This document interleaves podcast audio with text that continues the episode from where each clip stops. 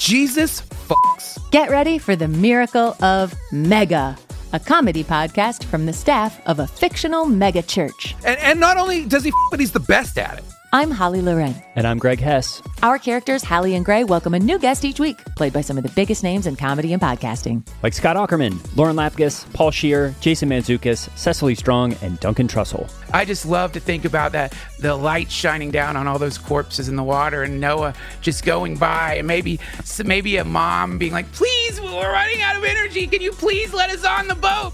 It's completely improvised and it's devilishly funny. Is there any question you have for us about, you know, what it means to live a life in Christ? I guess, how much do you think is bullshit?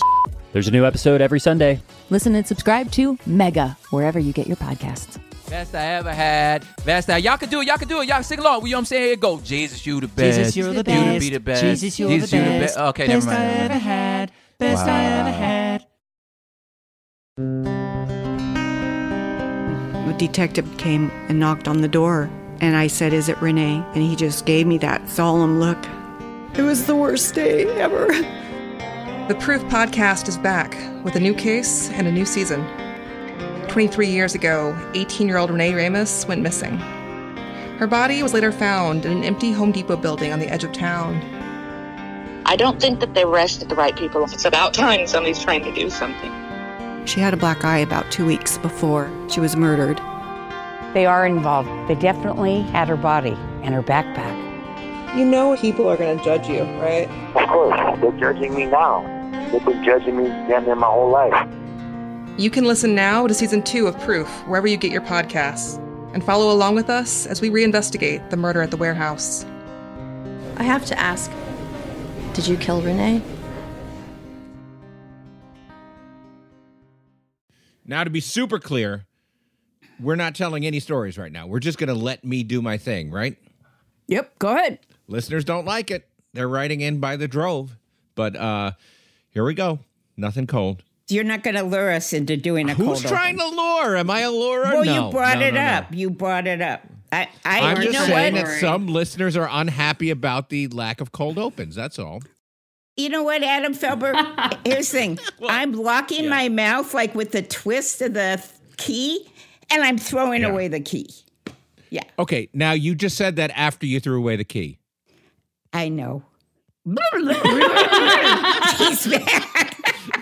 okay, shut up. We're not. All right, all right, all right. You know what? It's Here not even a joke. I don't know why you brought it up. Nobody wants to get to the show more than me. Let's do it. Clear the clear the decks, everybody. I just want to say before you start, Tony, really good job. Thank you. Oh, What the hell is going on? Okay. Okay. Adam Felber's a needle nudnik. What the hell was that? Connie. A nudnik. what's a needle nudnik? I don't know. It sounded like you. I have no idea. Cotton headed ninny muggins. She, What she can really on here? articulate, even though her lips are sealed. Yeah, it's it's amazing. Um, look, be careful what you wish for, people. Here we go.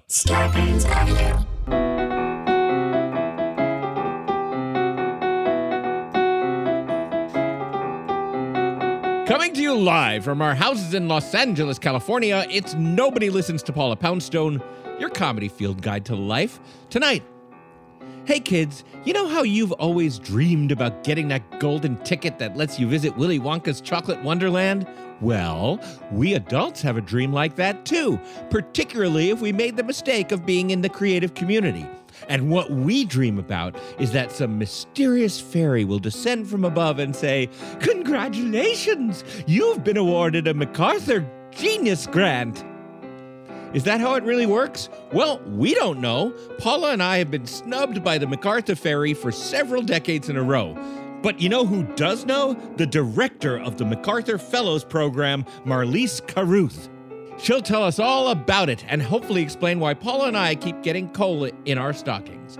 And then, we all want to make this podcast better, but only a select group of you, the listeners, know exactly how to do it.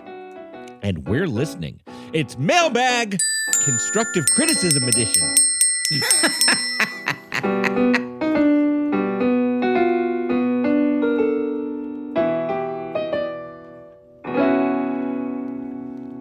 Adam Felber, this show's Oompa Loompa, doggedly trying to keep this unruly horde on the straight and narrow, helping them to avoid the conversational pitfalls of digression and inanity. And now, please welcome the woman who just can't help leaving the path, springing into the Dorito forest and inhaling line after line of nacho cheese powder. It's Paula Poundstone!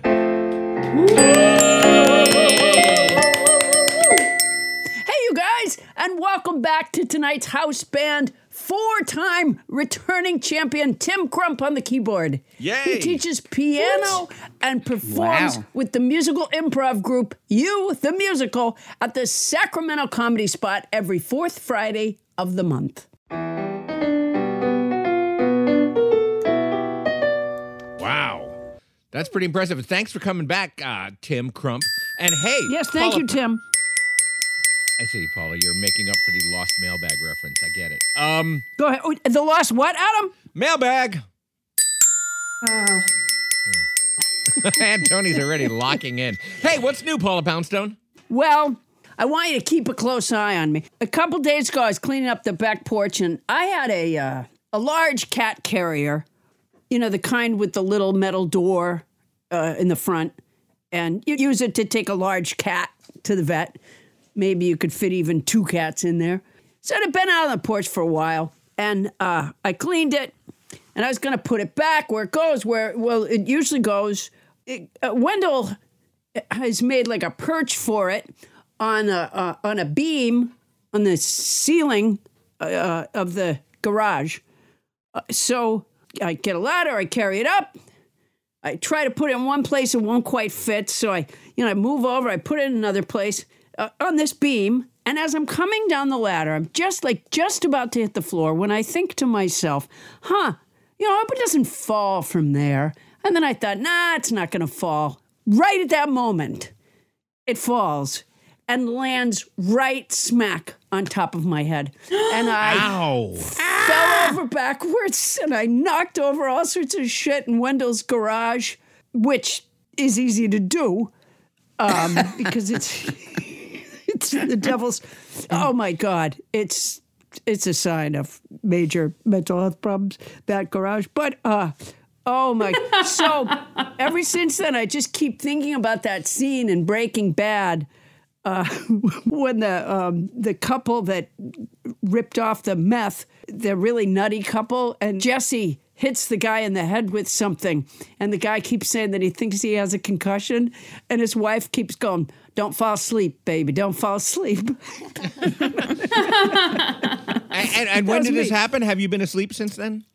Uh, I have been asleep since. I mean, I don't think I got a concussion, but I can tell you that I did get a very bruised head.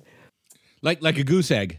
It's uh no, it's more uh, expansive than that. Oh. You know, it, yeah, because it was it's cranial. It's, I got a cranial thing. That's what I got. That's what the guy kept saying in Breaking Bad. Don't fall asleep, baby. Don't fall asleep. Oh, that you know what? To be honest with you, that's better than like a point of that box hitting you. If like if like a sharp edge of it had hit you, that would have been bad. Wow. Yeah, no, it was good the way it hit me.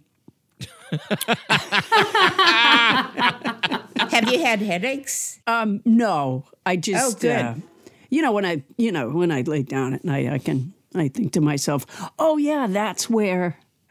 or if I put my if I when I put my hat on, I say, oh yeah, that's where That's where I a large myself. cat care. You know what's really lucky is that there were no cats in there because that Yeah. that baby would have been heavy. They could be Um, suing right now.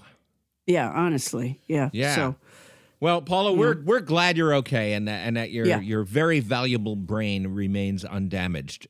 To don't some fall extent. asleep, baby. Don't go Don't sleep, fall baby. asleep. Don't fall asleep, baby. Oh my God, that was Don't fun. That asleep. scene in that show is so good. I wouldn't mind having a head injury if, if in exchange for the head injury, I just had that scene play in my head on a regular basis, like on a little screen, on a little silver screen in my head. Well, it sounds like there's plenty of stuff up on that beam, so fingers crossed. yeah, yeah. I'm gonna get right back out there. Um, yeah, you might as well. Don't don't go to sleep, baby. Hey, um, speaking of getting back out there, let's uh, let's go around the horn and say hi. I can't help notice that in Sherman Oaks, Tony Anita Hull is still clearly inside a hotel room rather than her own apartment. How's that working out for you, Tony? She's moving on up though. She's now in the Four Seasons. She was her apartment. her apartment insurance has put her up in the Four Seasons Hotel, which is unusual. Yeah, living the sweet life, as I like to say. um, the pe- the gentleman who's always at the breakfast bar knows who I am. The front door people know who I am. The valet people know who I am. So um, I'm becoming very popular here at the hotel. Now, Tony, have you done your assignment? As long as you're still there. If you remember, know- for our listeners, last week we assigned Tony the task of Oh, going right. down to the hotel bar, which is called the the Lazy Eyed Lush or something, and and um, toasted barrel, but the toasted right. barrel, and uh, I like lazy-eyed lush much whatever better. it's called. You were going to go down there and get some stories out of the colorful people from the neighborhood who populate the bar. What do you got for us? So I I haven't done it yet. What? Wow. So I was gonna go do it. Honest to God, I was gonna do it over the weekend, and I thought of it too late. Like it was. I mean, they're open till eleven, and it was probably like seven thirty. But I had already like locked my hotel door and put on my jams. So, Right, so you're giving wanna- us one instant out of the entire week where it wouldn't have been convenient to go. Okay, I'll leaving do this leaving week. oceans I'll of time until that 11 o'clock closing. You Yeah, need to go just- down there and, and, and walk straight into the wobbly constable or whatever it's called and just, you know, get a so story. you know from a distance i've seen some people i recognize and i just don't know if i want to like re-engage in conversation with those same people I'll tell you something. You can take the girl out of the apartment, but you can't take the work shirk out of the girl. That's absolutely right. Now, Tony, I, I hate to call you a shirker, but you have completely shirked. All you got to do is go down there, order order a you know a G and T, and uh, talk to someone sad. true Oh, I have an idea. Why don't you bring a, a copy of Eat, Pray, Fuck with you and be Oh, like, you know, good. pretend that you're reading it, or in your case, read it. And, uh, you know, and that might attract. That's a good idea, Paula, because I think women aren't generally, you know, vulnerable enough in situations like that. So toting around a book that says I'm available and look questing for someone is probably a good idea. Yeah. no Yeah, show the seeker part of you. Um, i do have a book i brought with me what book did you bring? designing designing your life Does, Oh, it's about a- designing your life That's a conversation starter right there. Yeah. what do you mean designing your life? like like envisioning the life you want and then designing your life to be that life oh, Jesus. Now, That have you designed your life to be in a hotel because of a flooded Honest to apartment? God. That's got to have started a lot of binge drinking. Um, designing your life. Yeah, I bet everybody in that bar has a copy. design thinking and applying it to your life two professors from some ivy league college wrote it Yeah, okay. yeah.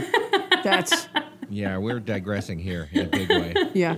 i really shut down the conversation You really No, did. Here, here's another idea, Tony. What if you go into the the, the bar and um, you're making a craft, and then you'll probably gather a crowd around you just who want to know how you know how did you do that? Yeah. That's a Do good some idea. crafting in the bar. Also, call everybody you talk to sailor. Or Bub. will you do your homework next week, Tony? Tell us you will. i will do I, I you know what i vow i vow to do it i that's- promise All right. Um, may- Scout's maybe, honor. Maybe talk to Brandy at the bar. You know the one. I say, said Brandy. That one. yeah. okay She's what a good wife she would be. Yeah. She's a fine girl. All right, so tune in next week, everybody, to find out what I'll Tony's talk- vows I'll are down worth. there. Yeah. go down there All right. Hey, and as long as we're traveling, let's travel up to the Simi Valley where Bonnie Burns, Paula's manager, our good friend and producer, is just poised to tell us a colorful and pithy story from her own life. How you doing, Bonnie? I'm doing really well. I've had a couple of good weeks. The organizer's been here, and there's like a lot of things in little containers, and it's very easy. What we were not good at in this house was putting things back. And we realized like one of the reasons is because we didn't really have a place for stuff, so we just put it down and go, okay, I'll do something with that later. So that's all gotten taken care of. And it's really nice. Our house seems bigger, and it's really nice to hold some in your hand and go, okay, this goes here. But that's not what I want to talk about. I wanted to talk about this thing that happened to me today. Well, congratulations, though, first. Oh, thank you. No, it's very nice. Um, so today, actually, I was putting some stuff away, and this word sprang into my head. When I was uh, in high school, my girlfriends and I decided we'd come up with a word that if we were having a conversation and like our parents came in, somebody came in, we didn't want them to hear what we were talking about, we would say the word and then we would know to change the subject. So that word was Shaniswa. So say we'd be talking and then all of a sudden would end up one of us would go Shaniswa, Shaniswa, Shaniswa, and then you know we'd go into something else. Okay, and then that made me think of when I was in my 20s and I came to LA, I've told you about my friend Mavis Vegas Davis before, who used to talk in that cat in that cat talk. You know, you'd ask her something and she like an answer like, "How you doing today?" Meow, and you could tell by her intonation. Oh my god, what she was saying. okay, well, we also came up with a word for when we wanted needed to change the subject because we didn't know we didn't want people to know what we were talking about, and that was Nuja. And so I was wondering, were there other people like in their teens that came up with words? Uh, to change the subject so nobody would know what they were talking about. Tony Anita Hull is nodding. I did. If Oh, you had a word? friend who talked like a cat, then I know, but why she were you was concerned that anyone would know what she was saying? Yeah, No, or she how would you didn't know if she changed the subject from meow to meow? Yeah. No, So no. So she, Her- yeah. So she would go meow, and you'd go like shada wada, whatever it was, and she'd go arf arf, arf, Yeah, so that's what It's I was just it wondering. just sounds if- like such a fucked up friend. Mavis Yeah, Vegas Davis, she but you know what? She was a lot of fun to be with. Yeah, Wow. I'm sure. Things But like I, if somebody were meowing at me, I, um, I wouldn't like it. She only meowed reactively. Like you wouldn't have a whole Doesn't conversation. matter. She Doesn't wasn't meowing matter. all the way through. It would be like a yes or no. Yeah, You wouldn't say, weird. What do you feel like for dinner? And she'd go, Meow. It'd be, Do you want spare ribs? Meow. Okay. Do you remember Dick and Jane books? Yeah. Okay, so that's how I learned to read in school was with the Dick and Jane books, and I remember uh, there was a little sister named Sally, and Sally. Uh, in in like it must be like the first grade or something. Um, uh, Sally uh, at one point was pretending to be a bunny, and eventually uh, Sally wouldn't stop pretending to be a bunny, and so Oh, this was a dark chapter in Dick and Jane's history. I think I know. where you're going with so so her parents wouldn't let her into the kitchen at dinner time. Right. They left her out on the porch with some carrots. And uh and then she stopped being a bunny. Wow. And returned to being Sally. And I just think that Mavis Vegas Dave, Davis. yeah, uh, I I think that yeah, she needed to um, be. she, she, you needed to take her. You needed to put her down. Now, if I can steer us from the digression that we're on back to a previous digression, Tony Anita Hull, you seem to indicate that as a teenager, you also had a secret word like Bonnie Shushalasha Ding Dong to. Uh, Shaniswa. We definitely did. I don't think it was anything. I think it was probably like banana or something like that. I don't remember what it was, but I know we definitely would be like, oh, if the, the teacher walks by or whatever. Definitely. My friends and I weren't as creative. Um, Yeah. we we used to say, "Shut the fuck up, your mother's in the room." Oh, yeah. you know, my son does that. He very ostentatiously goes, Hi, Dad, as though I'm not going to realize that he's saying hi, Dad, for his friend's benefit. Oh, that's clever. I have one other thing to share, something in my life that I'm going to share because we're coming around the horn to me, which is I have advice for all you kids out there and all you adults especially. Don't lose weight because it, it's I, I have I have lost a fair amount of weight recently, and I find out that there is nothing that can be said to me that doesn't kind of annoy me now. Like if if somebody fails to mention that I've lost a lot of weight, I feel like well, I, they don't even see me. And if somebody does mention it, I'm like, well, how fat did you think I was before? So it's insulting. Yeah. You know, there's another way of looking at it, which is that, you know, for health reasons, uh, Yeah. you should, you know, maintain a healthy weight, whatever that is for you. Okay. And uh, if that involves losing a lot of weight where people might comment, Right. um, toughen up. I can. I'm in, I'm insulted when they notice, and I'm insulted when they don't. I, I don't think there's a good solution to that. I think everybody should just kind of avoid me for the next few months. Okay. All right. I don't. No objections. I don't mean. I don't mean to be honestly. I don't mean to be insulting. Oh my God, those are the worst words This- anyone and can coming from Bonnie say. Burns, Take I- this You know the what that wrong means? way. Hold on, I That just had to put on this flak jacket and helmet. Go ahead, Bonnie. Yes, Okay, honest to God. That way. means I- incoming, okay. incoming. I- when Bonnie Burns doesn't wa- mean to be Shauna's insulting, Yeah, you I are going to get run over by a fucking tank. Ah, here it comes. Bring it. Bring it, Burns. All right. I didn't notice that you lost weight, but I think it's maybe like it's from your boobs down because from your like your Okay, head all looks right. exactly all the right, oh same. okay. And Wow. your For a minute, for a minute, it was look working out so exactly the well, and then you gave me boobs. Well, you know, whatever you call a guy's, like from below I your don't- shoulders down. even- you probably even a look much woman's- thinner. A, a woman's breast shouldn't be called that. This is Yeah, so, so for my moves down. No, no, Bonnie, you know what? I wasn't thinking that you guys were responsible because, yeah, you basically only see my head. But I was talking about out Yeah. there in the field in real life. I have, in fact, lost 25 pounds since Thanksgiving. Wow. And, Oh, uh, Oh, that's obvious. That's yeah, it. You should be obvious to people who, who see my who see my jugs. You know, No, I like- can't. My jugs. Don't You know, stop. Don't say that. Stop. If he Everyone lost, stop. if he lost 25 pounds and we can't tell that he lost 25 pounds because we don't see all of them, it's because he cut his leg off. You know, Adam, if you need me to sew that back on, no, thanks, Paula. that happens to I me in the respect area. your skills, but they seem to not, not always really take when it comes to yeah. attaching legs. Well, no, I just have a lot of accidents Yeah. um, where my leg gets removed. But um, yeah, well, that's good for you. How'd you do it, Yeah. Adam? How'd you do it?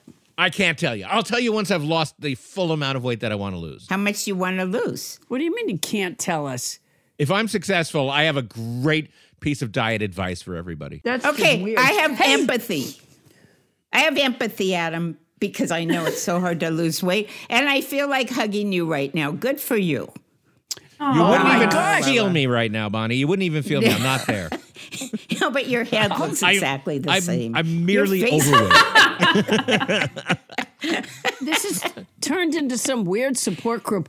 I, uh, yeah, very awkward. Very. Awkward. All right, then uh, I rescue would- us, Paula. Take us to the to the vocabulary hangman challenge. Yeah, wahilo, wahilo. What was the word you said when you wanted the conversation to stop? yeah, to change, Shanaswa, Shanaswa, Shanaswa. Yeah. Shauna So Yeah. subtle. Uh, yeah. Ruff, ruff, ruff. Um, Oh, Paula wants to change the subject. Yeah. You can, I am working on my new system of learning vocabulary words, and it's going almost as badly as my first method, quite frankly. I think this will be the fourth week that I've used the same word with you guys. And, and when, when I looked at it, I couldn't remember what it meant either. Um, so, y- y- y- you know, we've got to get who we need on this show is a, a spelling bee coach, like someone that can help us figure out how to r- remember the, you know, the words. Or a Um, memory expert of some kind. A memory expert. we've had a memory expert on. We forgot. I don't remember one. that. We need Wait, a- did we another have one. one? I, I We remember have had because a memory expert. I asked him about eating blueberries because they were antioxidants, and he said you'd have to eat gallons of them for it to make any difference at all. Um, But we need a behavioral memory expert, like a behavioral therapist, not like a scientist who studies memory. Okay, Paula, why don't you uh, take take the helm here? Yeah. okay. Listeners, if, if listeners, if you go over to our Facebook page, you'll find a beautiful artist's rendering of part of Adam, part of Tony Anita Hull, and part of Captain Crinkle. Uh, and by the way, have you guys been checking in to see the life-like accuracy of your portraits? Um, I have. It's stunning. It's absolutely stunning. You must be so anxious to have additional body parts. Um, Oh yeah, I'm I gonna- can't. I can't wait till you get to my Hooters. No, stop! Paula, please put tassels on them. no. All right. Uh, I, all right, I'm gonna I, I'm gonna ask uh, each of my coworkers um, the, the meaning of a former nobody listens to Paula Poundstone vocabulary word, and for each correct answer, they will receive an additional body part on their portrait until they have earned for themselves an invaluable completed portrait. Uh, I'm going to start by asking Tony Anita Hull the meaning of a former nobody listens to Paula Poundstone vocabulary word. And to make it fair, I'm asking Bonnie Burns and Adam Felber to take your headphones off until I signal you back on Zoom. Bonnie, I'll, I'll signal you with one finger, and Adam, I'll single, signal you with two fingers. Uh, all right, Tony. Tony, there's a lot riding on this now. Um, Okay. Potentially another shoulder, I think. All right, the word is otiose. um, it has no practical purpose. Um, feudal. Yeah, very nice. Um, uh, all right, uh, let me signal Bonnie there. I'm giving the one finger signal to Bonnie via Zoom. And uh, here she comes. Bonnie, you there? Hi. All right, Bonnie, the word is otiose. No, don't have it be otiose again. I was going to say, please don't have it be otiose or opsimath. What does otiose mean? What is it? An adjective? is, is it an adjective? Uh, that's up to you. No, you have to say, like, is it an adjective? No, you don't say whether it's an adjective. You say. I think you do. On a spelling bee, I think you do. Oh, God damn No, it. I I, think, think it was do. an adjective. I hate this. I hate being wrong so many times in a row. Um, otiose is lacking empathy. That was opposite. No, lacking empathy. No. that was. Oh, wait. I know, I know. It's an optimist. Being an optimist. No. Um, lacking empathy was when you told Adam that he had boobs. That was lacking empathy. That was, yeah. Um, uh, insensate was lacking empathy or compassion. Uh, Oh, by the way. I have it right in front of me, which is why I know it. I don't know it. Uh, I'm reading it. Um, okay, so uh, uh, no, uh, otiose. Uh, well, Tony, you go ahead and tell her. And it doesn't serve any practical purpose or or feudal. You know what? I'm writing it down this time, the meaning, and I bet that'll get it to stick in my head. We have to come up with something that makes us remember it. Like, okay, Otiose is kind of like Oreos, I suppose, um, which, although it has a lot of purpose to me because I love Oreos, but they don't. Uh, so, uh, Otiose. Yeah. See what I mean? We have to have like a, me- a remembery thing. You have to hang it on something. Let's do the Oreo thing for Otiose. All no right, practical okay. purpose. Okay. Yeah, it's just going to be, um, but it does have a practical purpose. All right, Adam, I'm bringing Adam in. Adam, he, he's going to know it like that. Yeah, he's going to remember. He didn't know it. Adam, what's Otiose? Oh, I can redeem myself for last week's forgetting the one I knew the week before. It's uh, unnecessary. It serves no practical purpose. Otiose. O T There we I O go. S E. Yay. Adam, do you have any good way of remembering it? Yeah, humiliate myself on this show. Okay, there we go. Something. Otiose. Well, Paula, so uh, so who who got it right? Everybody, Uh, right? to- no, uh, No. uh, oh no, no. it's the third week in a row. Get my Thank Wait, you. Bonnie, Bonnie, you didn't get it. Thank you. I, I got it now because I have Oreos to link it to. Okay. Well, Yeah, Paula okay. breaks that one out again next week. I bet we'll all get it. Meanwhile, me and Tony get body parts, right? Yeah, Yeah, I'm very excited for you. All you right, know, you could put Adam. You could put Adam in little Bermuda shorts and then have like little skinny legs sticking out. Yeah, I'm so not that see that yet. he lost weight. Nah, that's not important. As long as as long as Paula, you know, draws my knockers a little less generously. Oh my then, God! Stop. freaks She could have Toni little wording time. next to him. She could have wording next to him that says "No flippy flops." Yeah, like a little arrow. No flippy flops. Flops. Oh, is that because I'm wearing your- shorts? No, on No. your chest next to your boobs. There could be like a little arrow and then the words no flippy flops because you lost weight and now your chest boobs don't bounce up and down. Flippy my flops. God. What's wrong with Flippy flops, Bonnie? She's kidding. Funny is I want to bottle Toni Anita Hull's facial expression right now. I'm upset and horrified. Well, I'll tell you why, Toni, because it's totally inappropriate. What uh, Bonnie Burns is uh, insensate uh, to uh, uh, our friend Adam Felber and his boobs. Mrs. Culpepper. Oh, it's such a gross word, one way or the other. I All was- right, well, uh, Bonnie, uh, I, you know what? I bet you have a colorful story about uh, yours or someone else's uh, breasts being called flippy flops in your life, and I would thank you to not tell that story. No, you haven't you ever heard of the pencil test? You're supposed to put this is probably I've heard of the pencil test, not flippy flops. Well, you put the pencil under your boob. Oh if it stays there, you should be wearing a bra. by the way, according to who? My brother, once my brother said to me, you know, I think you'd flunk the you'd flunk the pencil test. And that's when I learned what it meant. I don't know what's wrong with me tonight. Bonnie, you just told us that great anecdote about the pencil test and got us no closer to flippy flops. Well, flippy flops is the same thing. Like if you you need a bra because your boobs are flippy flopping when you Oh my god! Okay. When okay. you you have- Yeah. I'm going to file that under questions I shouldn't have asked. Yeah. It let's- was, let's- you know what? Can I? Okay, the pencil test, which by the way does have its own Wikipedia page. Thank oh you. Um! You're googling the pencil is pencil an test. informal yes is an informal test of breast development and the need to wear a bra conceived um, by the advice columnist Ann Landers. Oh. see She, yeah, she was getting a kickback from Maidenform. Yeah. There is no reason. There, no one needs to wear a bra. There's no necessity to wearing a bra. really? I, I would agree with that. No, That's why if I don't you don't wear wear, one. when you need one, your boobs sag more over the years. Gravity pulls Yeah. them down. That's not true. It is. No, it isn't. Toni, aren't I right?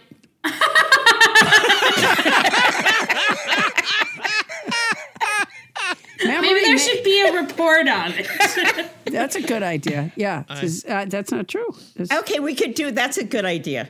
What? A It's report not- on the pencil test? No on Or on the need No. for bras? on when did need a bra. You know, Thomas Edison said, genius is 1% inspiration and 99% perspiration.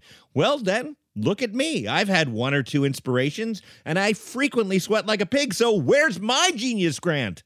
We'll find out when we come back.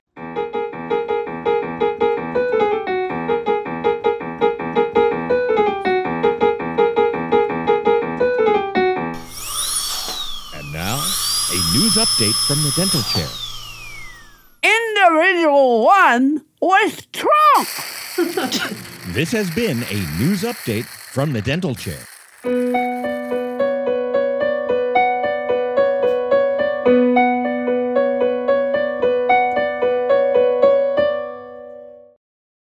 Adam, Yes.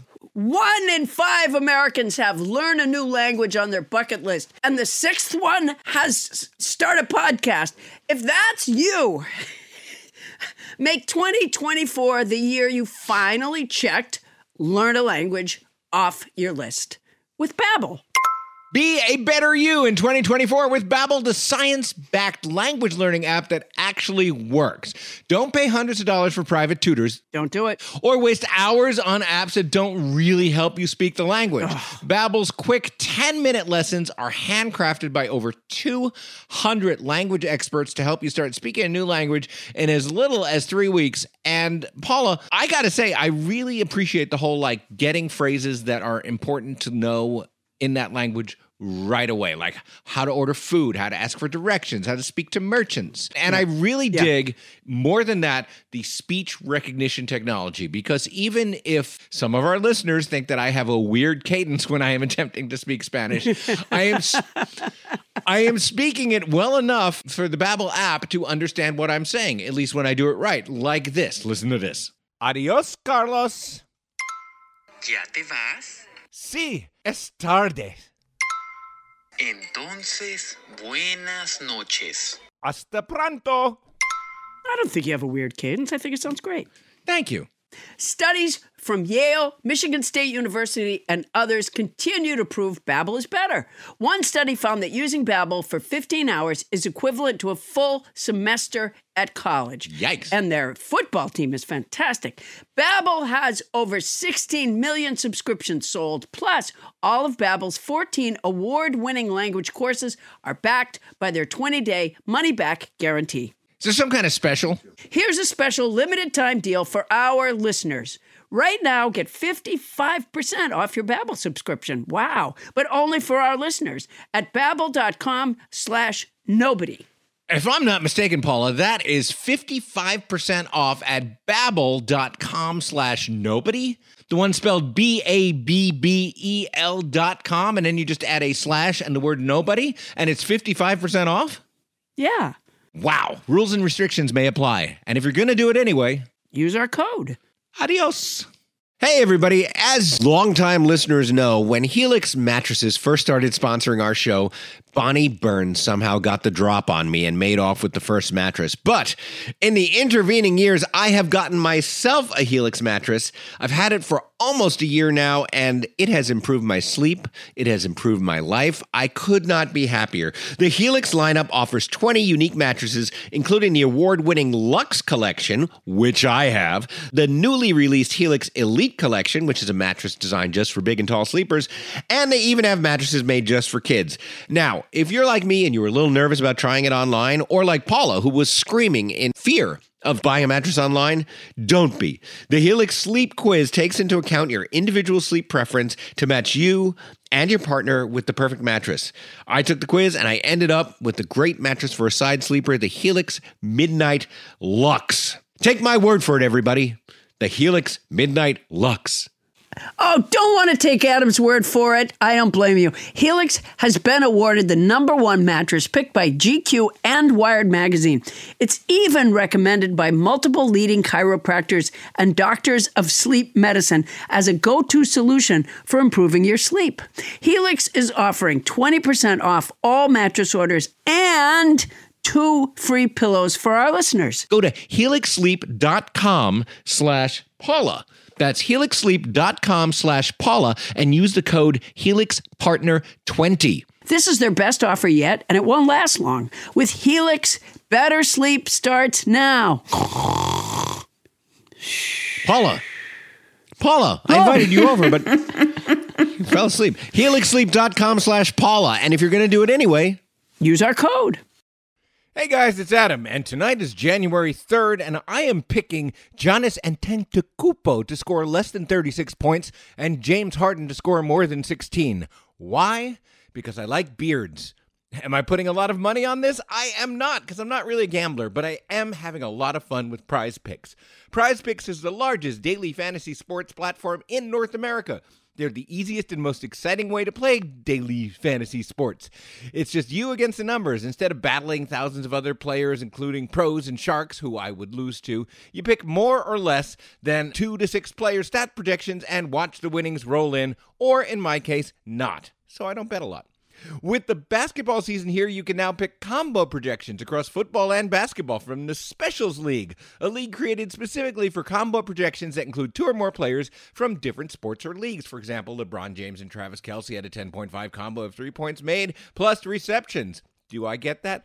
Kind of a little bit. Prize Picks even offers a reboot policy so that your entries stay in play even if one of your players gets injured. For football and basketball, if you have a player who exits the game in the first half and doesn't return in the second, that player is rebooted. So, it's like an insurance policy. Go to prizepicks.com slash nobody and use code nobody for a first deposit match of up to $100. That's prizepicks.com slash nobody and use code nobody for a first deposit match of up to $100. And then drop by and see how I did with the Greek Freak and Harden again on January 3rd. My hopes are not that high. Prize Picks, daily fantasy sports made easy.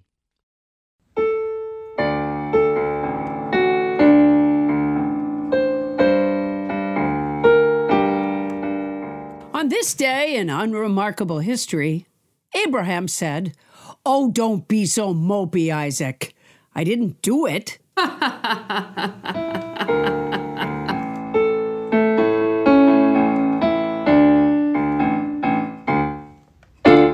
And we are back. Thank you, house band Tim Crump. Fourth Yeah. time is a charm. You're sounding better than ever, Tim. Thank you, Absolutely Tim. great. Paula, you you look a little uh, contemplative, if I may say so. I am, Adam. I'm contemplative. Okay. You know, it's a dark time in the world in many ways. Take Uh-huh. take Putin for example. He invaded Ukraine, a- a- and there are some people who actually think Ukraine should come to the negotiating table with him to decide what part of Ukraine Russia can have. That would be rewarding a bad guy for doing bad things, which I believe will lead to more bad things. There's got to be a place where amazing people do amazing work, get rewarded, and enabled to do more good things. We need that. We really, really need that. I wish there was something like that. I, I wish there was someone who knew about it and could talk about it. it. It would be such a beacon of light in such a difficult time. I'll never meet anybody like that, though. Well, you know, Paula, we, we're not always that lucky, I guess. Oh, wait a minute. Wait a minute. The very thing you're talking about and the very person who is an expert on it happens to be with us here today. Wait a minute. No, it's true. That, that Yeah, is- um, that is yeah. that is coincidence slightly braised. It is. What we we have here, the director of the MacArthur Fellows Program at the John D. and Catherine T. MacArthur Foundation. Please give a big nobody listens to Paula Poundstone welcome to Marlies Carruth. Yay! Yay! Welcome, Marlies. Thank you. Thank you for having me. Oh, we're so glad you could be here. All right, so what is is it called the MacArthur Genius Grant? Is that what it's called? The MacArthur Foundation awards five year, no strings attached fellowships to exceptionally creative individuals across all human endeavors imaginable and across a variety of artistic practices. We've awarded more than 1,100 fellowships since our inaugural year of 1981. The financial component lasts for five years and is currently $800,000. We also offer access to a network of innovators, deep thinkers, and bold doers, and that lasts a lifetime. We host our fellows at convenings, large and small, to enable them to meet, to mingle, and to exchange ideas. And finally, we provide small grants, $10,000, $15,000 uh, or so, to support public facing events of two or more fellows throughout the year. So that's basically the basket of award benefits for the MacArthur Fellowship. The award is unusual in philanthropy for its no strings attached nature over multiple years and for the number of awards across so many different areas of expertise. We give uh, anywhere from 20 to 25 awards uh, every year. The goal has always been to identify the most creative and the most impactful among us, those with a track record of accomplishment and the ability to do more, and um, to free them up to do bold work, exceptional work, uh, work that matters. Recently, we've launched a new and easy to navigate search tool on our website So I urge you to check it out at macfound.org. A shout out to my colleagues in the communications department who designed it.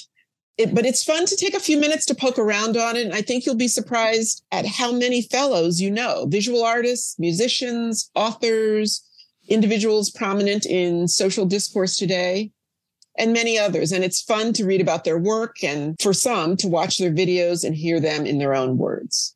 Back to your original question about the, the term genius. We don't use that term. We think it's a bit limiting.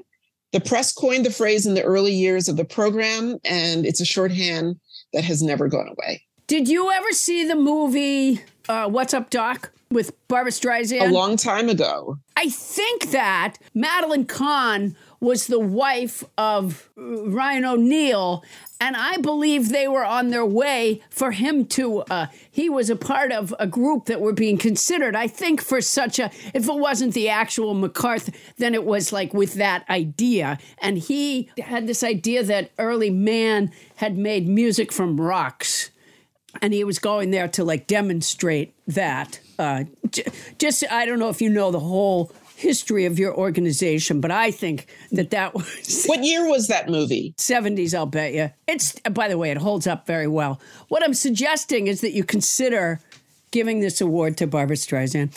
Um, all right, She so could what? use the eight eight hundred grand for sure. She could use a leg up. Um, what what's the criteria and what's the process among your coworkers of narrowing down the recipient? So our process begins with nominators and their nominations.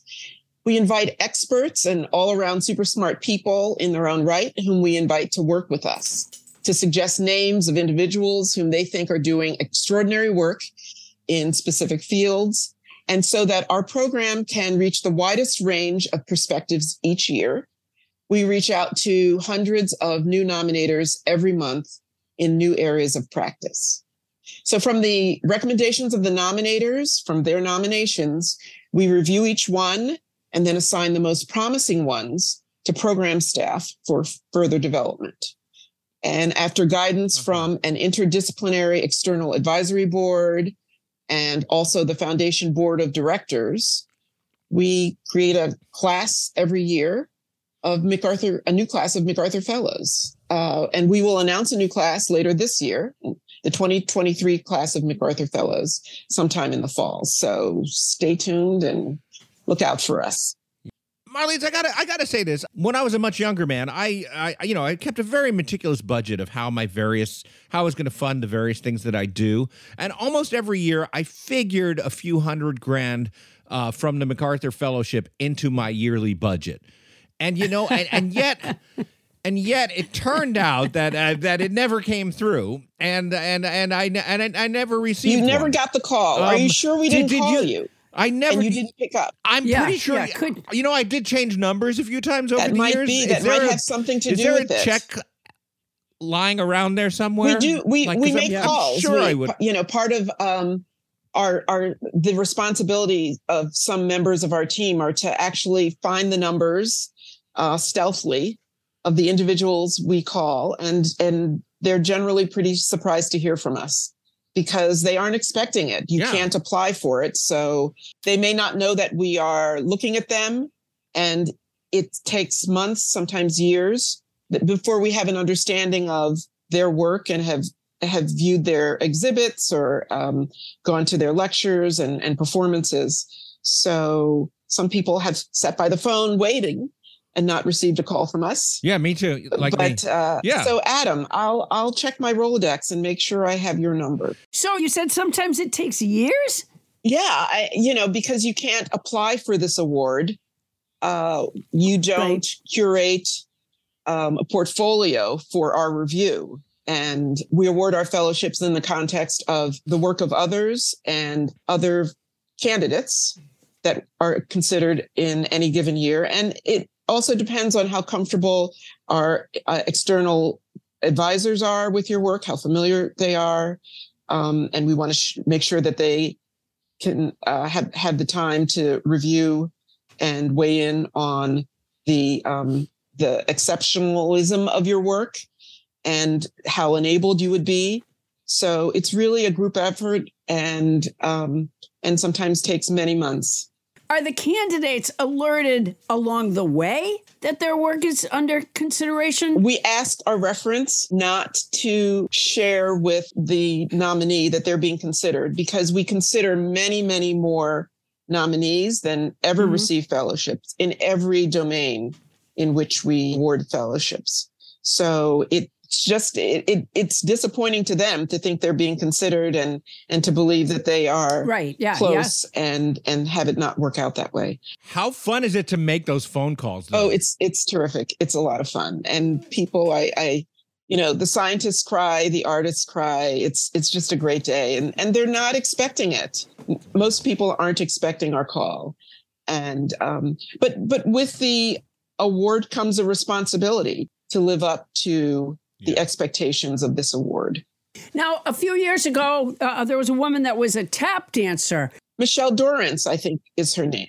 I saw a clip of her. She was unbelievable. She was fantastic. So, what's the philosophy behind uh, doing this? Just that as a performer, she's sort of spreading joy, or is there more to it? Well, than that? within her field of practice, performance, dance, she's at the top.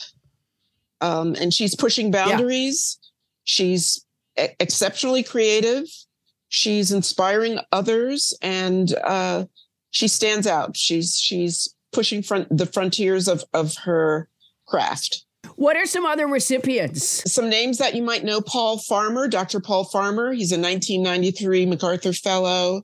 He co founded Partners in Health, uh, a global health and social justice organization that's very well known.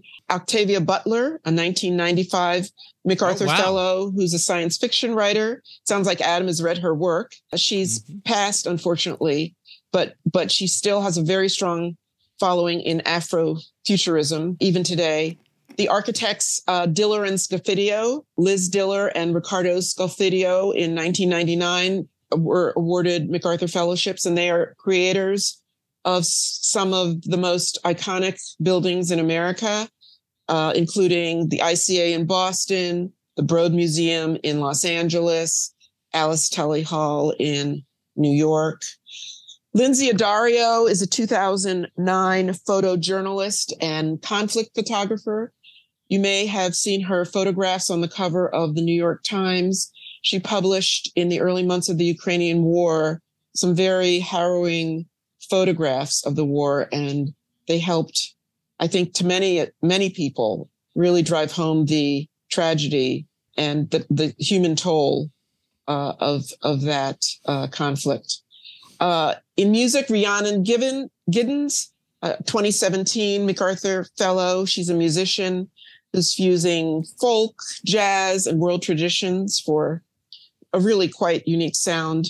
Uh, Michelle Monje is a 2021 MacArthur Fellow, a neuroscientist, a pediatric neuro-oncologist whose work is identifying improved therapies for her young patients. It's a sampling of the that demonstrates the breadth wow. of the award over nearly over 40 years. And when the is it the MacArthur's um, are the, the the philanthropists that started Yes, it? John John D. MacArthur. Is it still what they started, or have practicalities morphed it somehow?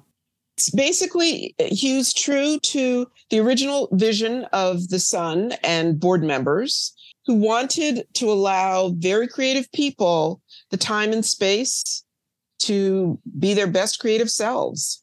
And they too engaged external nominators and uh, vetted. And, you know, technology helps us a lot. It allows us to reach more people, uh, invite more nominators, reach out to evaluators. Uh, Just it's just much easier to do it over the internet than snail mail, of course. Um, you know, it's it's true to the original vision. You know, on the on the subject of genius, I just wanted to say that uh, Matthew McConaughey once said, "Man who invented the hamburger was smart. Man who invented the cheeseburger was a genius." Uh, to which I would add, yes, but the man who is a cheeseburger became mayor. We'll talk more genius with Marlies Carruth when we come back.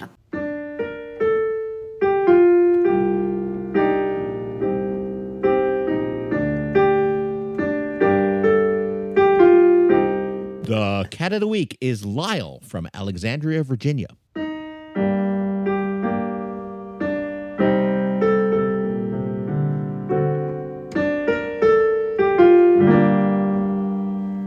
it's just me, Paula Poundstone. I don't want to bring you down by reminding you of why we need to laugh, COVID, but we do. Laughter could be practically prescribed by a doctor. Climate change. And there's something about the shared emotional experience of being a part of an audience that makes the laughter that much more powerful. Kids, 99% of the time when someone types LOL, they're lying. You don't laugh out loud at stuff when you're alone. You acknowledge in your head that you think the thing you're seeing or hearing is funny. Depression. That's why television shows use a laugh track. By the way, it was only recently that it dawned on me that the Flintstones couldn't have had a live audience. Loneliness. I'm not saying that I'm the only one who can provide this healing laughter, Trump, but I am saying you need to get it somewhere. And it happens that I work in theaters all over the country. Nuclear war. Go to paulapoundstone.com and see when I'll be at a theater near you. Parallel parking.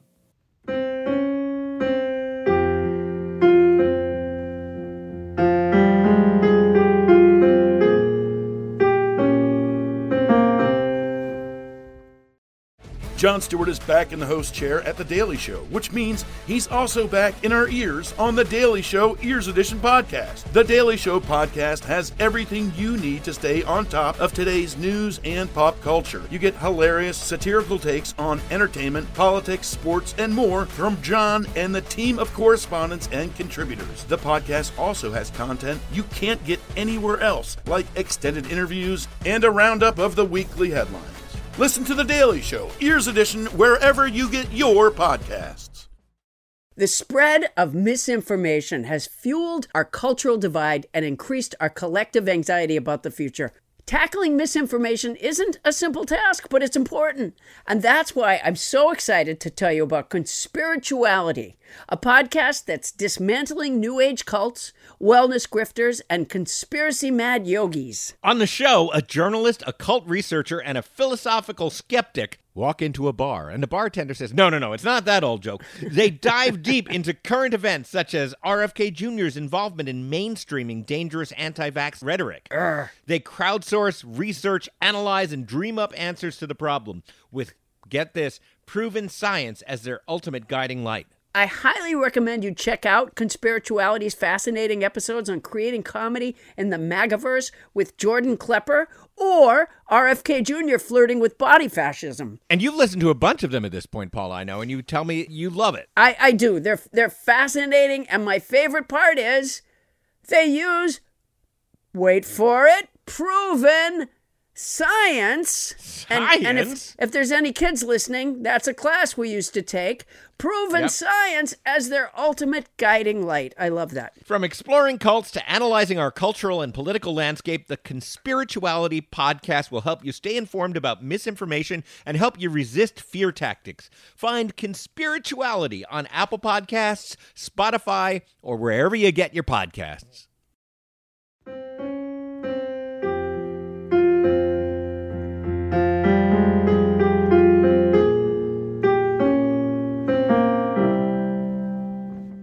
To talk to Trump.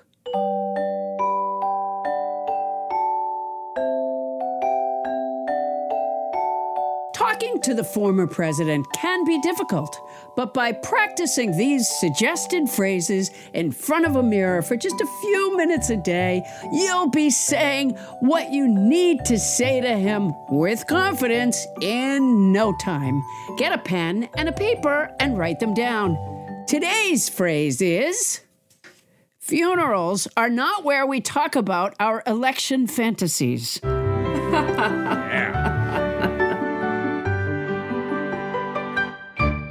And we are back with Marlies Carruth, Paula Poundstone. Marlies, uh, you know, I can't imagine having somebody pay me to.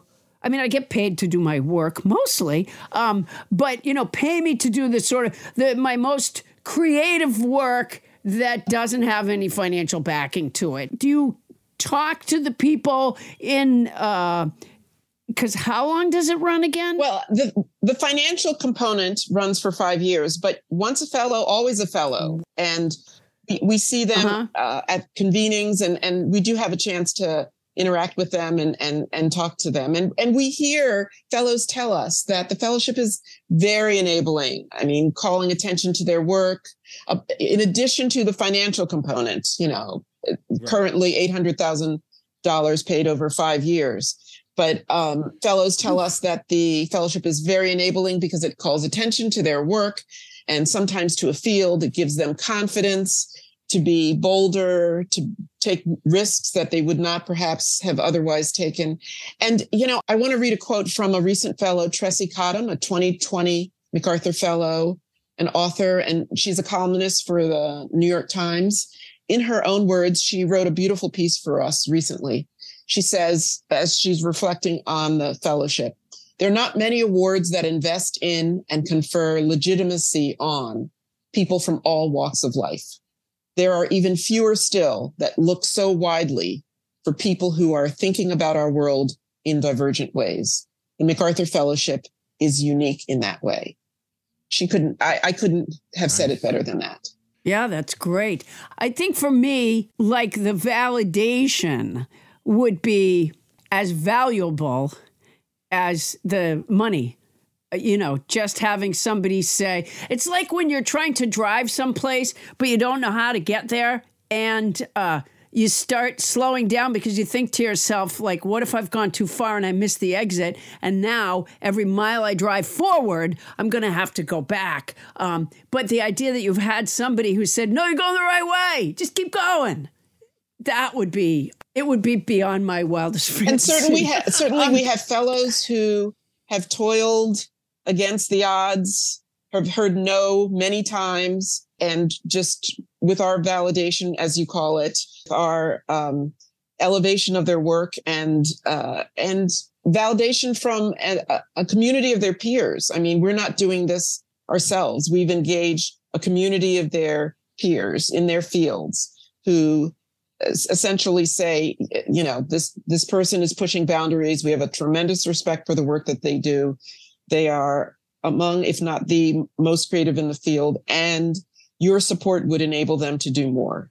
So it's really a, network that is making this award, is is making these choices, and we're stewards of a process.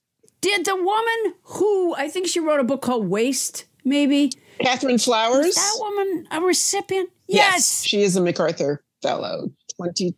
Oh man, I've wanted to get her on this uh, uh, podcast because when you were just saying in their various fields, I mean, is there a field you haven't touched on? Because tell them what Catherine Flowers does.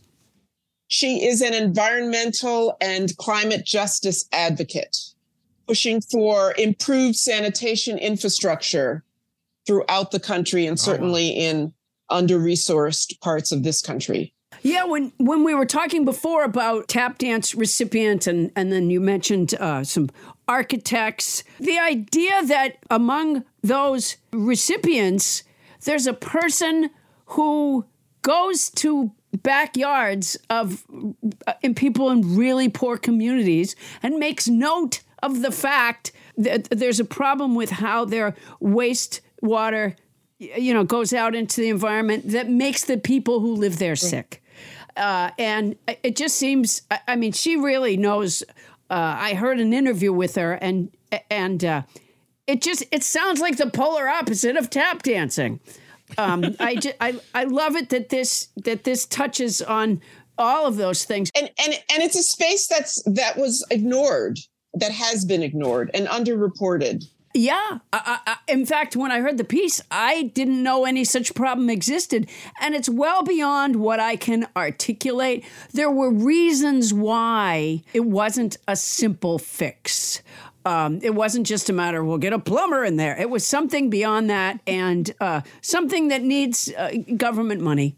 Um, to you know to but somebody like her bringing attention to what um all right, give me some examples of the ripple. Uh, do you know what I mean? I'm just returning from the Sundance Film Festival, and two two names come to mind. They're both filmmakers, and then I'll have a third.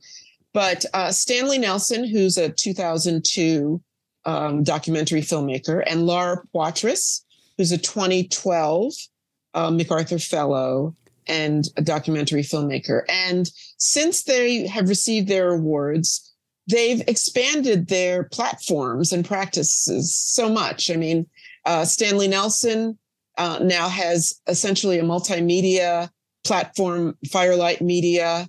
So, in addition to his own documentary film work, he elevates the work of emerging storytellers and early stage and BIPOC uh, filmmakers um, with with this media platform, and then Laura Poitras, who um, is uh, you know if you've seen any of her films, she's an international documentary storyteller. She's also executive producing for others, and through her savvy, providing stories with the with intimacy that the American media uh, often misses. So those are examples of reaching, allowing um, their their platform and and perhaps the support that they receive from us to enable them to reach more people with uh, new forms of uh, engagement in in their work. And of course, Bryan Stevenson, 1995 MacArthur Fellow.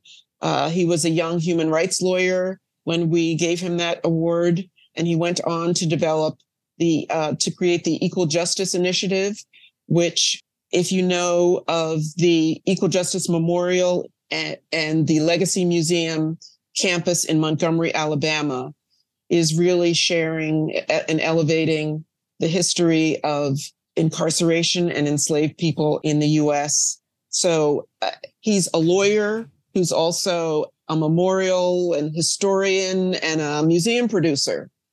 You know, that it's that's quite a distance from the courtroom. Have Have you been? Have you been to Montgomery? No, I don't think I ever have actually. The memorial is amazing. The museum is amazing. He connects a through line that's often missed in conversations Uh-huh. about uh, enslavement and about our history. It's a shared history.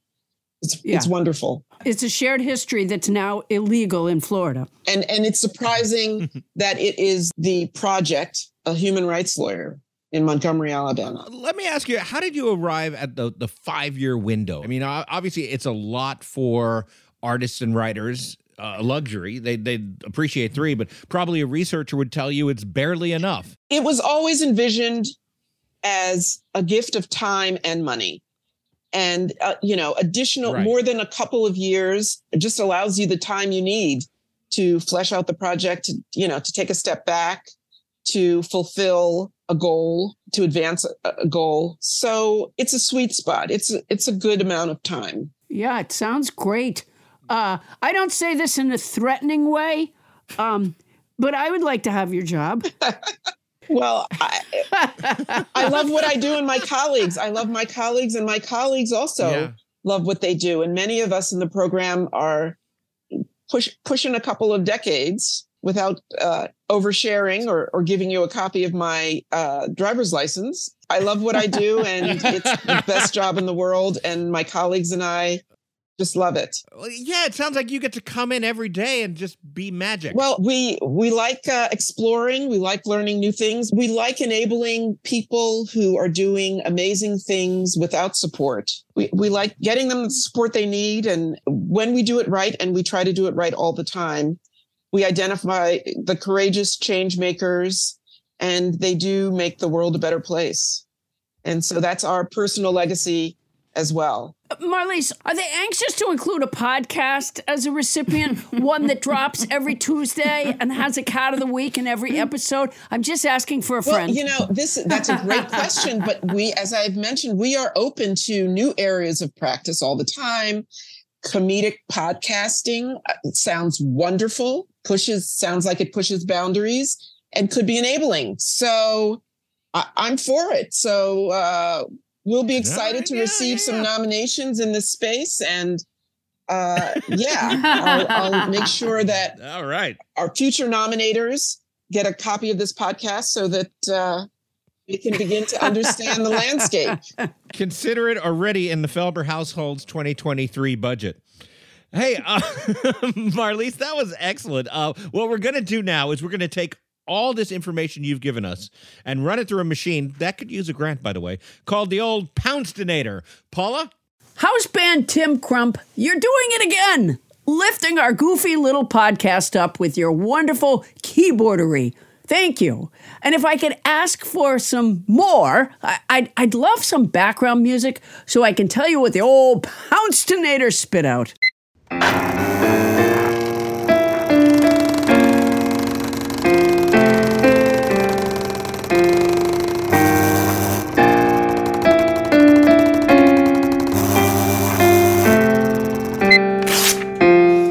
Carruth, director at the MacArthur Fellows at the MacArthur Foundation, your work can benefit us all, both by the innovations you fund and encourage, and that positive crackle of possibility you cast out into the world. Thank you.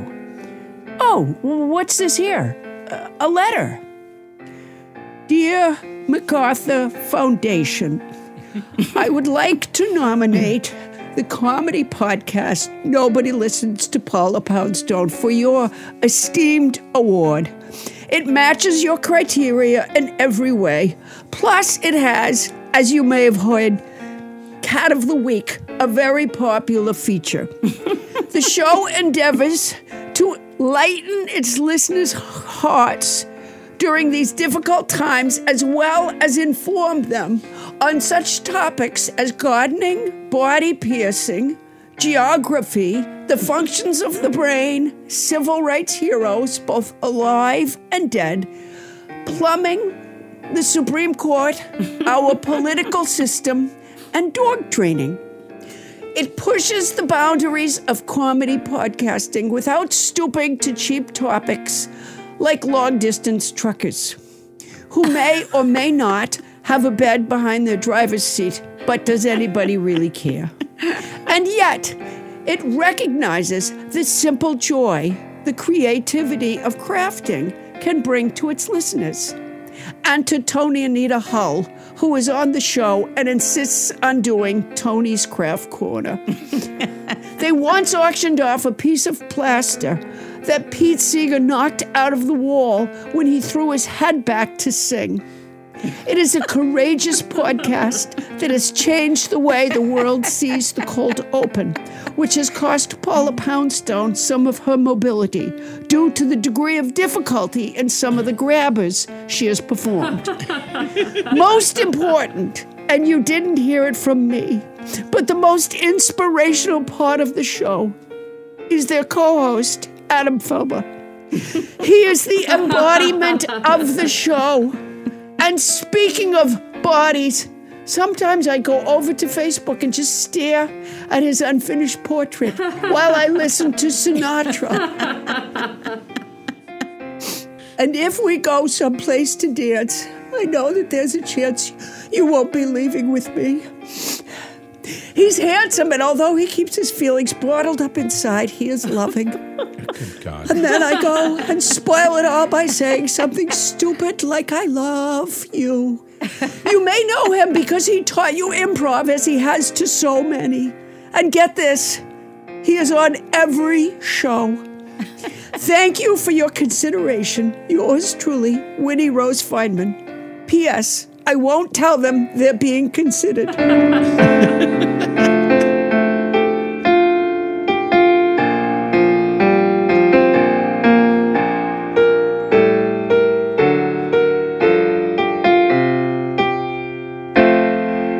She is the director of the MacArthur Fellows Program, Marlies Carruth, everybody. Thank you so much for being on our show. Marlies, thank you so, so much. And everybody, if you're interested in hearing more about this or looking into this other recipients, just go to macfound.org to learn everything you need to know. And that link is handily in this very episode's show description. Coming up, if only we knew what we could do to make this an even better show. Oh, wait. You do? Well, that's great. We're all ears. It's Mailbag Constructive Criticism Edition. That's next.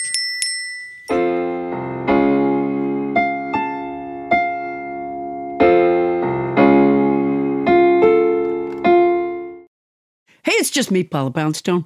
I want to tell you about a headgum podcast I think you're going to love. Fake the Nation with Negin Farsad, which I've done a few times now. So much fun. You may know Negin from her TED Talk, from NPR's Wait, Wait, Don't Tell Me, or her book, How to Make White People Laugh. On Fake the Nation, Negin and a rotating cast of her funniest, smartest, and most politically astute friends, people like Samantha Bee, Neil deGrasse Tyson, Paula Poundstone, Larry Wilmore, Margaret Cho, and more. Break down the news, make you laugh, think, and deliver a gut punch to humanity. Wait, do we really want to deliver a gut punch to hu? I thought we wanted to uplift humanity, support, uh, protect humanity, but apparently Negin has gone over to the dark side. I'll tell you, I, I have had so much fun doing this show. Negin tells me that one time I role played Naomi Osaka's publicist. I don't recall that at all, uh, but. I'm going to have to go back to that episode and listen to it because it sounds funny. Uh, Uproxx calls Fake the Nation the perfect lighthearted fit for a newsy podcast queue that needs a little levity, meaning the news needs a little levity, not the podcast because it is very funny. Subscribe now so you don't miss another episode of Fake the Nation airing every Thursday. Find it on Spotify, Apple Podcasts, Pocket Casts, or, and I hate this phrase, wherever you listen to podcasts. Like none of us would figure that out.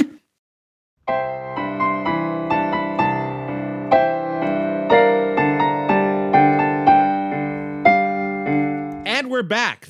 Thank you, house band Tim Crump. You're sounding great. Yay! Woo, Yay. Tim! Tim! Hey, Adam. Yeah. I'm going to tell you something that's a little bit personal. I hope it's not inappropriate to say it, Adam. I'm going to be in Poughkeepsie, New York at the Bardavon 1869 Opera House on Saturday, February 25th. Tickets are available at the tour page at paulapoundstone.com. And and you know what else? What? I'll be in Englewood, New Jersey at the Bergen Performing Arts Center on Friday, March 10th. For tickets, go to paulapoundstone.com, click on the tour page, and sally forth. Okay, now, Paul, I just want to take a moment here to commend you for your courage and being able to share that with me. That was that was special. I've been Working I know that couldn't it. have been easy. Yeah, it's a lot of, you know, a lot of internal work. Profile and courage. Paula Poundstone, everybody. Uh, hey, you know what? It's time for Paula Poundstone. It's time for Mailbag Oh no. Constructive Criticism Edition. Now, what's happened here? Yes, yes, yes. That's that's some good music there. Um, what's happened here, Paula, is that uh, we've we always receive tons of great messages on our Facebook page, and for the people who email us at nobody listens to Paula Poundstone at gmail.com. But um, lately, we've been And, getting and then a lot we of. put uh, it where, Adam? We put it where? uh, well, Paula, as I did state already, we put it in our mailbag. Constructive Criticism Edition. Now, what is unique about this week's uh, mailbag, Constructive Criticism Edition, is that um, we have gathered up all the very constructive criticism that our avid listeners have offered in ways that can help make our show better. Now, a lot of people in the podcast industry, they're really precious about what they do, and they maybe they have thin skins and they don't take criticism that well, but you and I are different. oh, I receive constructive criticism in a very positive way. You know, I'm grateful for people trying to help me be a, a better me. Yeah. And uh, and and for us to be a better us. And so with that in mind, let's go ahead. Julie Berkopian has reached into the old mailbag. Constructive Criticism Edition. And here to offer us these amazing selections, our own Toni Anita Hull. okay, here we go. Uh, Toni, Toni, Toni, what? Toni, where are Toni, you? Paul is asking you a question, dearie. I was I- wondering when you say "here we go," what are, what are you reaching into there? The mailbag. Thank I would Toni. reach into it, but I can't reach anything around these gigantic breasts of mine. Oh my god! right, Bonnie? Flippy floppy. Was Oh, that what My I flippy said floppies. before? I pull out my earbuds. no, no, no. You're reading. You're reading from the mailbag. All right, go ahead, Toni. Go ahead. Okay. The first message is from Ava Fradkin. Ava writes, Can I just say, I love this podcast.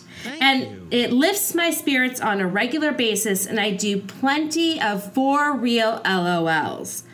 But God Almighty, please, please, please stop making us listen to the sound of a dentist drill. There can't possibly be a single listener who wants to hear that. I literally have to turn the sound off the instant I hear it. It makes my teeth hurt. Do your dentist bit, but just cut out the sound of the drill. Deal?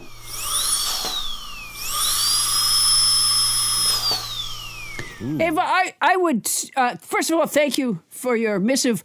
I would so like to make that deal with you, but I, and I don't know how much you get out and about in your community, but you have misread the general public. Originally, we were doing the uh, news brief from the dental chair, and we didn't in the beginning have the sound of a dentist drill. And many, many people wrote in and said, Could you? I mean, it's just, they said you're missing a huge opportunity to have the sound of a dental drill to really give us that. that I, I it's do have a, a note here, though, for you, Paulo, which is that I Where'd think you get the note? By the way, where'd you get the note? No, I did not get it from where you think I did. I have my own that I have here. Uh, so it did not come through a mailbag. Um, w- w- my note is that I think we should start doing the dental drill as a sound effect. I don't think there's a need for you to actually have your teeth drilled every week when you do that thing. I don't mind though, Adam, because I that's the kind of performer that I am. I put my whole self into it. Okay, it's just So- a, it's a lot of teeth at this point. Is all I'm saying. Well, it was. okay. well, uh, Ava, thank you so much for that feedback. I don't know whether we're going to indulge it, but we always appreciate a good uh, piece of constructive criticism. Uh, No, Toni, what we- else we is there? Would, the- we would, and uh, we would indulge it, Ava. But as I told you, I don't. I don't think we have any way of protecting ourselves from the absolute torrent of people that uh, would be Clamor for enraged the sound if of a we. drill, yeah. yeah. and so I, and so you know, just use the old volume button there. Go ahead. I guess so. Toni, what else is in the mailbag? The Uh, mailbag. The mailbag. Mailbag. What else is in constructive criticism? I was just gonna barrel on through.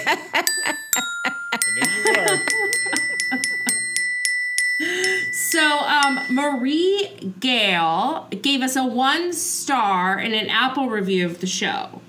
And Marie I have to writes, tell you something. The reason I didn't respond to mailbag right away is because I glanced up and I saw that Marie Gale had given us a one star in an Apple review of the show, and it, it distracted me. Marie, Well, Paula, take it easy. She might have something very useful for us. no, Let's hear Marie, it. what the fuck? Why would you give us one star?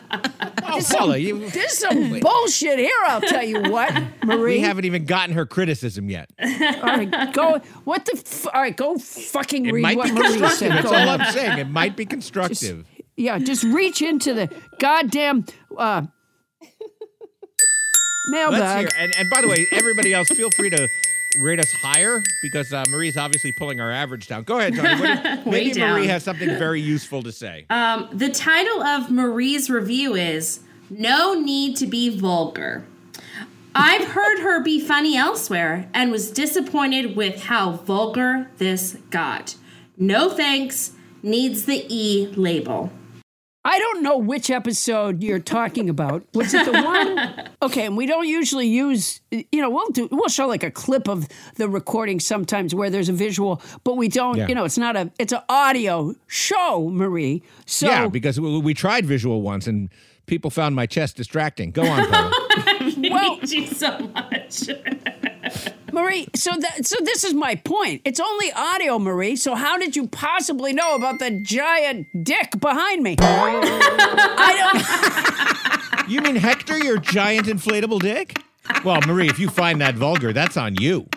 Yeah, uh, honestly, you know, Marie. First of all, I don't think I was funny elsewhere, and second of all, here's what I. Uh, okay, you know, we don't all share the same taste, and uh, but here's the thing: if you're talking about like saying "fuck" here and there, which is often what people, you know, people who get a stick up their butt about this kind of thing.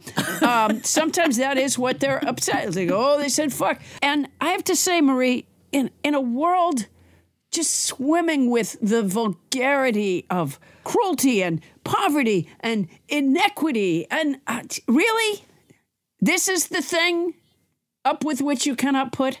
Okay. Wow. Well, but also, and maybe maybe to punctuate it, Paula, I understand that you've hooked Hector behind you up with uh, baking soda and vinegar, like those old science experiments. Yeah, so he does. Do you want to do you want to activate that? yeah. Yeah, so there's that. Go ahead. Go ahead. Pour it in. Pour it in. Oh God.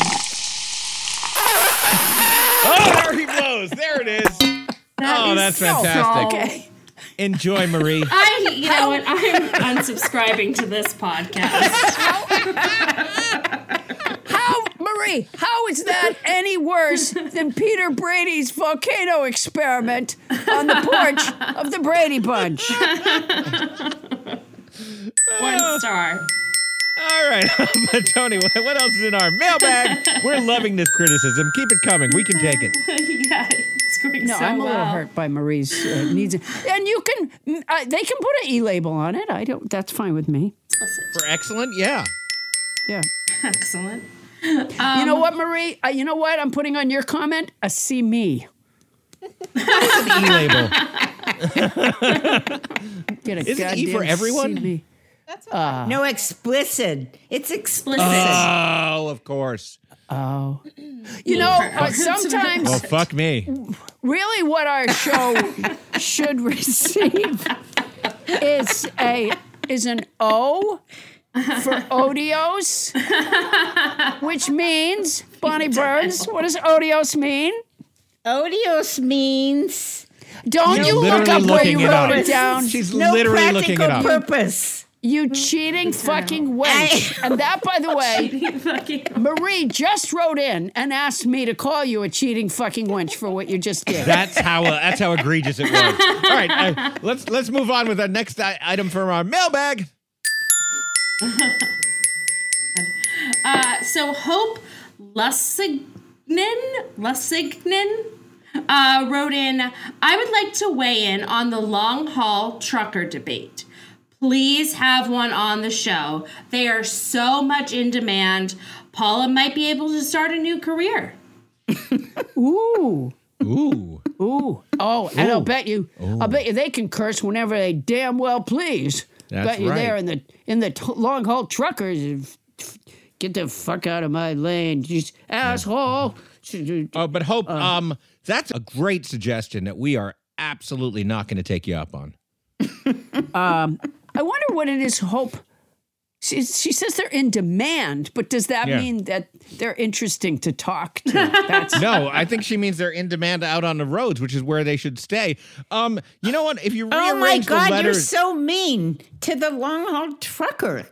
There are long haul truckers that have personalities. Their jobs are really interesting. too. Plus, you're right, they're in demand because they cargo stuff that we need back and forth from mm-hmm. one coast to another. What is the You know, the hard way on I for the long haul trucker? the what? But the no, hard on. the hard on would be, I feel like, a good thing for a long time. Yeah, you, you're not. You're not only offended Marie again. You used it wrong. Yeah. and Breaking news: Toni Nita Hall comes on our show and describes a hard on as a good thing. Wow, tell you Marie, I, what. I'm starting to see what you're saying. Hector just withered and fell over. Uh, I don't get what Paula doesn't like about a long haul trucker. I You know, thought my really understanding- sparked to that idea. my understanding about long haul truckers, and correct me if I'm wrong, Bunny, is that they they drive a truck and they and they haul for a long distance. Is that correct? Yeah. What do they Yeah. do All right. while they're doing that? They focus on the road. The- we would hope. drive. Yeah. Sometimes they honk. They try to stay in their No. lane. They listen to music. yeah. Okay. They have whole like long haul trucker clubs when they're driving. There's all kinds of things they do to keep them busy. And I said before, did they have a little bedroom behind the cab? And what do they do when they have to go to the bathroom and they're working under a deadline? They've got to get that stuff to a place. You know what? At a certain time. Honestly, we all, and no disrespect to long haul truckers, but many of us are under deadlines sometimes and working really hard, and we still have to pee in the right place. Uh, Yeah. So when you said, what do they do? I imagine they pull over and use the restroom. That's my guess. Or they pee in a jar or on the side of the road. Same as anybody. I don't think the toileting habits of the long haul trucker are fascinating. And I don't know if it if it means anything. Just a data point here. If you take the name Hope Lussignan or Lussignan, who who wrote this uh, email, rearrange the letters, change all the letters, and remove one, it spells Bonnie Burns. So this might not be a real listener constructive criticism right there. Oh, boy. Toni. yes. What else do we have in that? What is that thing you have right there? What is that? The mailbag. Constructive criticism edition. All right, go ahead. Go ahead. Jesse, the podcast lover, gave us four stars.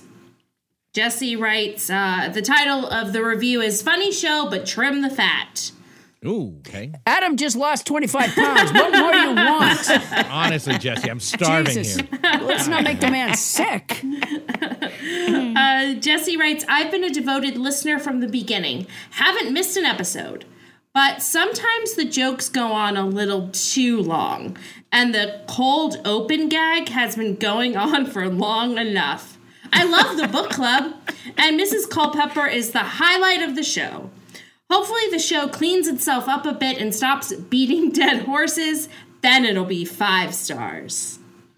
Wow. I can- well, I can hardly wait for that time when we receive a five star review from Jesse, the podcast lover. Uh, um, and if it's just a matter of not not doing that damn cold open anymore, well, I'm all for it. Well, we have in fact stopped Mrs. Culpepper. Um, I bet Jesse's five star review is just around the corner. Jesse, it's a it's a great constructive criticism and one that we've acted on already. Have we? Ye- yes, yes, we, yes, we have, Mrs. Culpepper. All right, well, consider that a problem solved because we are never doing a cold open that. ever again. All right, Toni, what else is in that mail satchel? Uh, it still rings the bell. Sue Thompson writes Toni's right. Pimple popping videos slap.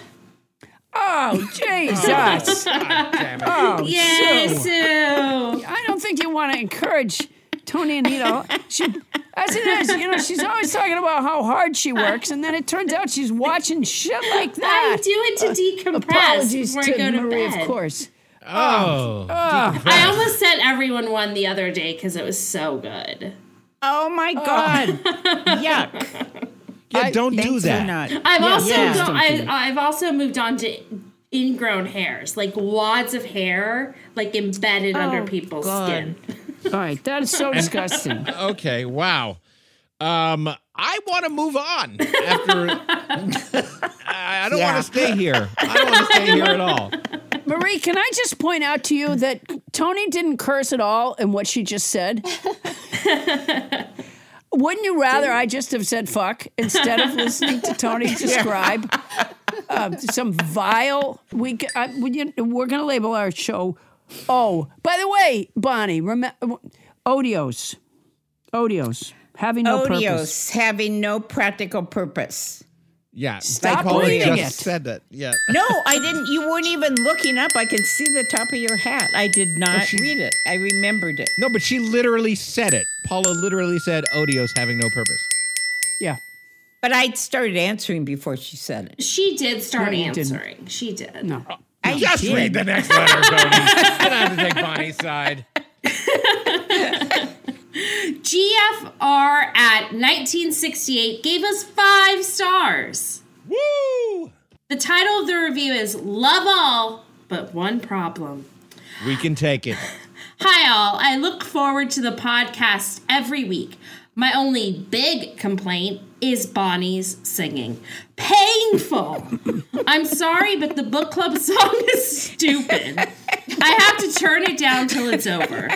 In general, Bonnie doesn't have a voice for radio. She has interesting things to add, so I don't want to totally trash her. Before the pandemic, I remember that Paul and Adam were the only ones on the mic. Wouldn't mind more of that. I miss the phone calls and various characters. Ouch. Wow, there was a bit in there where he said, I don't want to totally trash her, but I I feel like that mission failed. yeah. You know what? It was a little insensate, uh, GFR.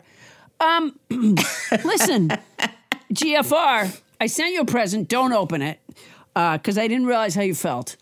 Um, I sent you Uh-oh. Bonnie Burns' greatest hits, and uh, I don't think you're going to enjoy it. oh, you know what? You know what? Now that you mention it, I sent, you might remember this one from 2017, A Very Bonnie Christmas. Oh, yeah. And she's singing all the classics. Here comes Santa Claus, here comes Santa Claus, right down Santa Claus Lane. You also get. oh, uh, Silent Night, Holy Night. Yes, if you want your night to be a little more silent, just put this on for your guests. But it doesn't stop there. You also get. Frosty the Snowman was a jolly holly guy. That's not even the That's a very Bonnie Christmas. Wow. you know what I think is impressive? Okay. we we didn't respond angrily to any of this criticism. We just took it in and and we let the people know that we're not going to do shit about what they asked. But we didn't get angry. No, we And I didn't. I think yeah, a lot of people Yeah. would be ashamed of these. Where do they come from, Toni? The mailbag. Constructive criticism edition. And Paula, you know, I th- I want to echo that and say I think it shows a lot of growth on our part because in the past we've gotten very angry at listeners for some of their criticisms, and this time through we're deciding to just ignore them, which I think is a real step forward.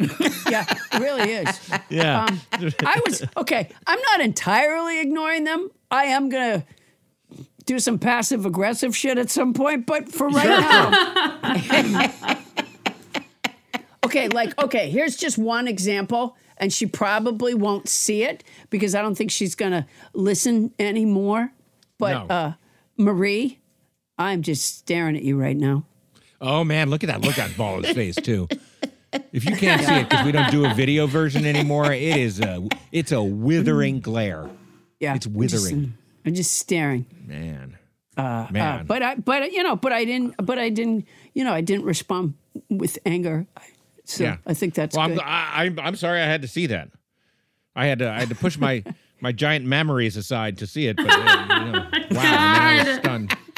Um, all right, everybody. Hey, nobodies, if you have questions or comments or constructive criticisms that we will cheerfully ignore, send it to nobody listens to Paula Poundstone at gmail.com. Hey, Paula Poundstone, what's going on in your Poundstone product empire this week?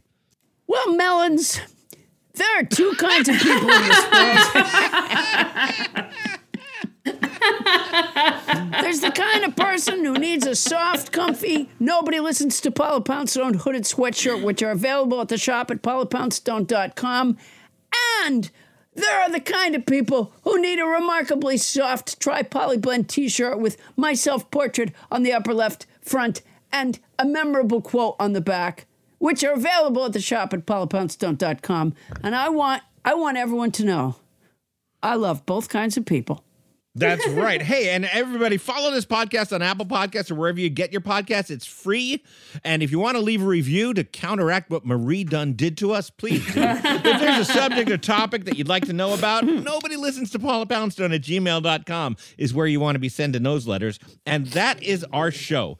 Nobody listens to Paula Poundstone is hosted by Paula Poundstone and yours truly, Adam Double D's Felber. Special thanks to our guest, Marlies Carruth. Learn more about the MacArthur Foundation Fellowship Program at macfound.org. Thanks to our house band, Tim Crump. Hey. Our show be produced by Paula Poundstone, Adam Felber, Bonnie Burns, Ken Lezebnik, and Julie Berkobian. Edited by Vic Lowry. Starburns production by Land Romo. Transcription services for the show provided by Transcribe Me, a premier internationally used transcription service. Use code Paula Poundstone when placing your order at transcribeme.com to receive an expedited service. Oh, oh, that's our show for tonight. Won't somebody please listen to me?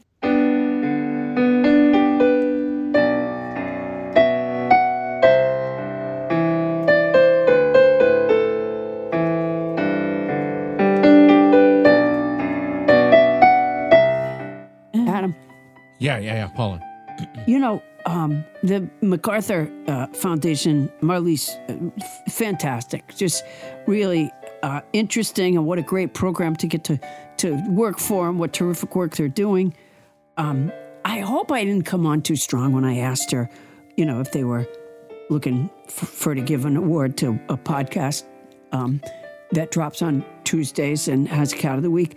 Um, because I really just want to ask her questions about the program and get to understand the, the program and know more about the recipients. And, and, Sure, and sure, then, I don't know, it just sounded like she was really describing a great opportunity for us. And so I just at the last minute, you know, threw that in there. I, I but I hope Paula, I, I put in a plug for myself at one point too. It's it's hard to it's hard to hear that, and think about all the great work we do for so many listeners, And all the lives that we touch, all the ways that we've helped people live a better life and done constructive things for our fans and our world. Not Marie. I have a bad feeling that Marie might be on the committee that helps choose. Wow. Yeah, because Um, we we have not improved Marie's life. She's had it with us, and Yeah, uh, well, we, we, we literally can't please everybody unless we receive some kind of a grant that allowed us to spend some time really exploring how we could please everybody. oh my god, I wouldn't curse at all. I would swear that shit off right away. Oh fuck, me too. Hey, uh, All right. I, I got to go pump. Oh, jeez. Why would you? Too far. I agree. Yeah, that I one was too far. yeah, I can see the MacArthur ceremony from here. Which is about where we'll be when they're holding the ceremony.